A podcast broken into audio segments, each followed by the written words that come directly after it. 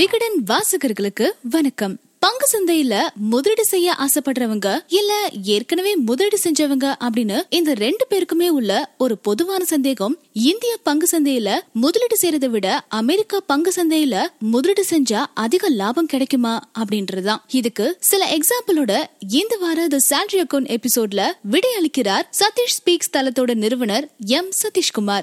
America மாதிரியான வளர்ந்த வலுவான பொருளாதார நாட்டுல பல பெரிய முன்னணி நிறுவனங்கள் இருக்குது. இந்தியா வேகமா வளர்ந்து வர நாடு. இந்தியாவை நோக்கி சர்வதேச முதலீடுகள் வந்துட்டு தான் இருக்குது. வளர்ச்சி வாய்ப்புள்ள நிறுவனங்கள் இங்க அதிகம். அதனால இது ரெண்டுத்துல எதுல முதலீடு செய்யலாம்? அதிக வருமானம் பார்க்கும் வாய்ப்புகள் எதுல இருக்குது? எப்படி முதலீடு செய்யலாம்? ரெண்டு நாடுகளோட சந்தைகளிலுமே பல சாதகமான விஷயங்களும் கவனிக்க வேண்டிய சில முக்கியமான பிரச்சனைகளும் இருக்குது. அதனால ரெண்டு சந்தையிலுமே இருக்கிற பாசிட்டிவ் அண்ட் நெகட்டிவ்ஸ் என்னென்ன அப்படின்றத பார்க்கலாம். இந்திய சந்தையோட சாதகமான அம்சங்கள். முதல் சாதகமான அம்சம் என்னன்னா இந்தியா நமக்கு சொந்த தாய்நாடு. இப்போ நம்முடைய பங்கு சந்தையில காணப்படுற ஏற்ற இறக்கங்கள் நகர்வுகள் நம்ம நாட்டோட பொருளாதார வளர்ச்சிய பிரதிபலிப்பதாக இருக்குது. அந்த வகையில பொருளாதாரத்தை அளவிடும் குறியீடுகள் செய்திகள் எல்லாவற்றையுமே தாண்டி நம்ம வாழற நாட்டுல என்ன நடந்துட்டு இருக்குது பொருளாதாரம் எப்படி இருக்குது?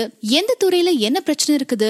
எதுல வளர்ச்சி அடையிறோம்? எதுல வீழ்ச்சி அடையிறோம்? அப்படின்ற விவரங்கள் எல்லாமே நமக்கு ஓரளவுக்கு தெரிஞ்சிடும் ஒரு கார் வாங்க போறோம் அப்படின்னா எந்த காராக இருந்தாலுமே இப்போ மூணுல இருந்து ஆறு மாசம் வரை காத்திருக்க காலம் இருக்குது. இதுல இருந்து என்ன தெரியுது? டிமாண்ட் அதிகமா இருப்பது தெரியுது. அதே மாதிரி ஒவ்வொரு மாசமுமே ஜிஎஸ்டி வசூல் எப்படி இருக்குது அப்படின்ற விவரங்கள் வெளிப்படையா இருக்குது. யூபிஐ போன்ற புதிய தொழில்நுட்பத்தால பண பரிவர்த்தனைகள் பெரிய புரட்சியை நடத்திட்டு இருக்கு. ஜிடிபி வளர்ச்சி குறித்து புள்ளி விவரங்கள் ரிசர்வ் வங்கி வெளியிடும் பணவீக்கம் வட்டி விகிதம் குறித்த அறிவிப்புகள் மத்திய அரசோட பட்ஜெட் தாக்கல் அப்படின்னு நம்ம நாட்டோட பொருளாதாரம் சம்பந்தப்பட்ட விஷயங்கள்லாம் நம்மளால ஈஸியா பார்க்கவும் புரிஞ்சுக்கவும் முடியுது. அது மூலமா செய்திகளும் அறிவிப்புகளும் சொல்வதையும் நம்முடைய நடைமுறை அனுபவத்தை ஒப்பிட்டு பார்த்து நமக்கு எது சரி எது தப்பு அப்படின்னு தெளிவுக்கு நம்மளால வர முடியும். அது மூலமா செய்திகளும் அறிவிப்புகள் சொல்வதையும் நம்முடைய நடைமுறை அனுபவத்தையும் ஒப்பிட்டு பார்த்து எது சரி எது தப்பு அப்படின்ற தெளிவான ஒரு டிசிஷன் நம்மளால எடுக்க முடியும். ஆனா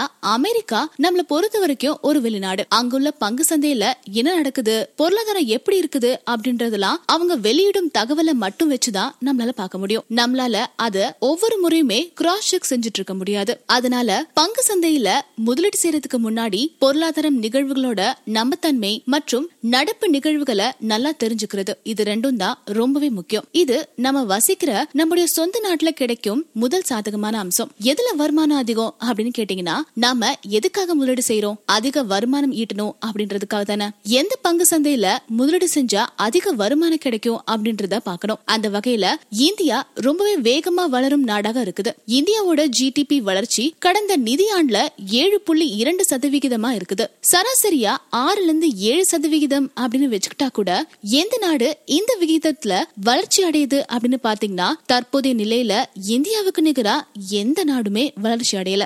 இந்தியா இப்போ மூன்று புள்ளி மூன்று ட்ரில்லியன் டாலர் பொருளாதாரமா இருக்குது. ரொம்பவே வேகமா ஐந்து ட்ரில்லியன் டாலர் பொருளாதாரம் அப்படின்ற நிலையில எட்டிடும் அப்படின்னு கருதப்படுது. அதே மாதிரி பங்கு சந்தைகள்ல மொத்த சந்த மதிப்பு அடிப்படையிலுமே இந்தியா உலக அளவுல அஞ்சாவது பெரிய பங்கு சந்தையா வளர்ந்திருக்குது. இப்போ பங்கு சந்தை வருமானத்துக்கு வருவோம். பங்கு சந்தை தரக்கூடிய வருமானத்தை எப்படி கணக்கிடுவது? இந்தியாவோட ஜிடிபி வளர்ச்சி ஆறு சதவீதம். பணவீக்கம் சராசரியா அஞ்சுல இருந்து ஆறு சதவீதமா இருக்குது. அந்த வகையில பார்க்கும்போது ரெண்டும் சேர்த்து சுமார் பன்னெண்டு சதவிகிதம். இந்தியா பங்கு சந்தை நீண்ட காலத்துக்கு கொடுக்கக்கூடிய வருமானமா இருக்குது. இந்த அளவுக்கு வருமானத்தை அமெரிக்கா போன்ற ஒரு வளர்ந்த நாடு கொடுப்பதற்கான வாய்ப்பே இல்ல அப்படின்னு சொல்லலாம். அமெரிக்காவோட பத்து ஆண்டு சராசரி ஜிடிபி வளர்ச்சி மற்றும் பணவீக்கம் ரெண்டையுமே எடுத்துக்கிட்டா கூட இந்தியாவோட வளர்ச்சியை விட குறைவா தான் இருக்குது. அதனால வருமான அடிப்படையில இந்தியா சிறந்த சந்தையா இருக்கும் அப்படின்றதுல சந்தேகமே இல்ல. பொருளாதார குறியீடுகள் மூன்றாவதா அமெரிக்கா இந்தியா. இந்த ரெண்டு நாட்டோட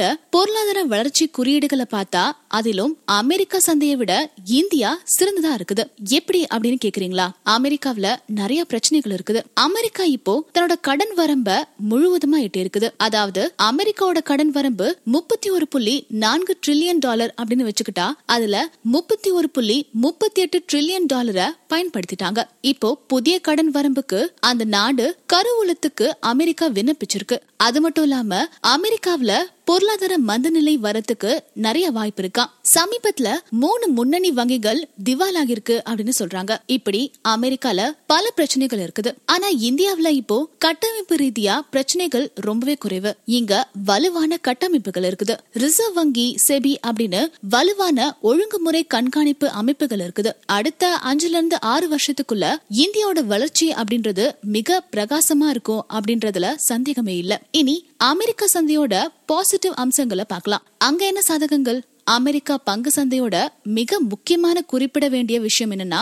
அதோட அளவு. உலக சந்தையிலேயே மிக அதிகமான சந்தை மதிப்பு கொண்டது அமெரிக்கா பங்கு சந்தை தான். அந்த சந்தை மதிப்பு நாற்பத்தி நாலு ட்ரில்லியன் டாலர் அதோட ஒப்பிட்டு பார்க்கும்போது இந்தியாவோட பங்கு சந்தையோட மதிப்பு மூன்று புள்ளி மூன்று ட்ரில்லியன் டாலர் தான். நாற்பத்தி நாலு எங்க இருக்கு? மூன்று புள்ளி மூன்று எங்க இருக்குது? உலகத்தோட மிகப்பெரிய பங்கு சந்தையான அமெரிக்கா சந்தையில நீங்க முதலீடு செய்யும் போது அதுல இருக்கும் சாதகங்கள் என்னென்ன அப்படின்னு பார்த்தா அதுல ஏற்ற இறக்கமானது மிக குறைவா இருக்கும். மிகவும் கட்டுப்பாடுகளும் கண்காணிப்பும் நிறைந்த சந்தையாகவும் மிக முதிர்ச்சி அடைந்த ஒரு சந்தையாகவும் அது இருக்கும். உலகத்துல இருக்கிற முன்னணி வங்கிகள் முதலீட்டு நிறுவனங்கள் தொழிலதிபர்கள் பில்லியனர்கள் அந்நிய நிறுவன முதலீட்டாளர்கள் மியூச்சுவல் ஃபண்ட் நிறுவனங்கள் அப்படின்னு எல்லாருமே அமெரிக்கா போன்ற சந்தையில தான் முதலீடு செய்வாங்க. அப்படிப்பட்ட சந்தையில வருமானமும் குறிப்பிடத்தக்க அளவுல நிலைத்த தன்மையா கொண்டதா இருக்கும். அடுத்த சாதகமான அம்சம் என்னன்னு பாத்தீங்கன்னா நாணய பரிமாற்றம். இந்தியாவில இருந்து அமெரிக்கா சந்தையில முதலீடு செய்யும் போது ரூபாயில போடப்படும் பணம் டாலரா பரிமாற்றமாகும். அதுக்கப்புறம் தான் பங்குகளோ ஃபண்டுகளோ வாங்கப்படும். அதே மாதிரி பங்குகளும் ஃபண்டுகளும் விற்கும் போது டாலரா எடுக்கப்பட்டு உங்களுக்கு ரூபாயா மாற்றி தரப்படும். அந்த வகையில பார்க்கும்போது முதலீட்டுல கிடைக்கிற உண்மையான வருமானம் ஒரு பக்கம் இருக்க. இன்னொரு பக்கம் கரன்சி மாற்றத்தின் போது கிடைக்கக்கூடிய பலனும் இதுல கிடைக்கும். ஏன்னா இந்திய ரூபாவோட மதிப்பு ஆண்டுக்கு சுமார் மூன்று சதவீதம் அளவுக்கு மதிப்பு குறையுது. அதே சமயம் அமெரிக்கால பாத்தீங்கன்னா டாலர் ஒவ்வொரு வருடமும் மூன்று முதல் நான்கு சதவீதம் வர அப்படின்னு தொடர்ந்து மதிப்பு உயர்ந்து வலுவடைந்து கொண்டேதான் இருக்கும். இப்படி அமெரிக்கா இந்தியா ஆகிய ரெண்டு பங்கு சந்தையிலுமே பாசிட்டிவ் அம்சங்கள் நெகட்டிவ் அம்சங்கள் இருக்கதான் செய்யுது ஆனா ஒரு முதலீட்டாளரா எந்த பங்கு சந்தையில நீங்க முதலீடு செய்யலாம் அப்படின்னு பார்க்கலாம். சிறு முதலீட்டாளர்கள் அப்படின்னா முதல்ல நிச்சயமா இந்திய பங்கு சந்தையில தான் நீங்க முதலீடு செய்யணும். வேற சந்தைகள்ல முதலீடு செஞ்சா ரிஸ்க் ரொம்பவே அதிகம். இந்தியா நிச்சயமா அடுத்த அஞ்சுல இருந்து ஆறு வருடங்களுக்கு அப்புறமா பிற நாடுகளை விட சிறப்பான வளர்ச்சி அடைய கூட திறனுடன் இருக்குது. அதனால அத்தகைய வளர்ச்சியோட பலனை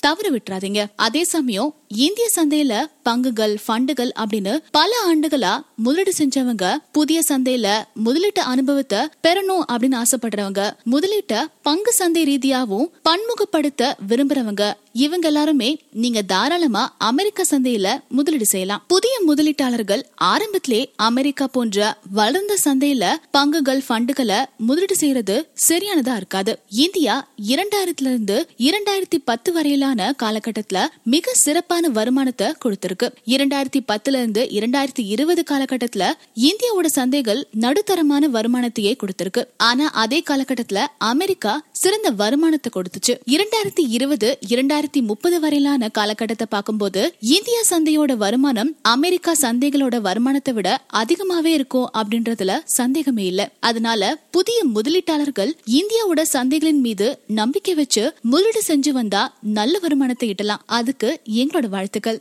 இதே மாதிரியான பயனுள்ள எபிசோடுகளை மிஸ் பண்ணாம கேட்க மறக்காம ஹலோ விகடனை சப்ஸ்கிரைப் பண்ணிடுங்க.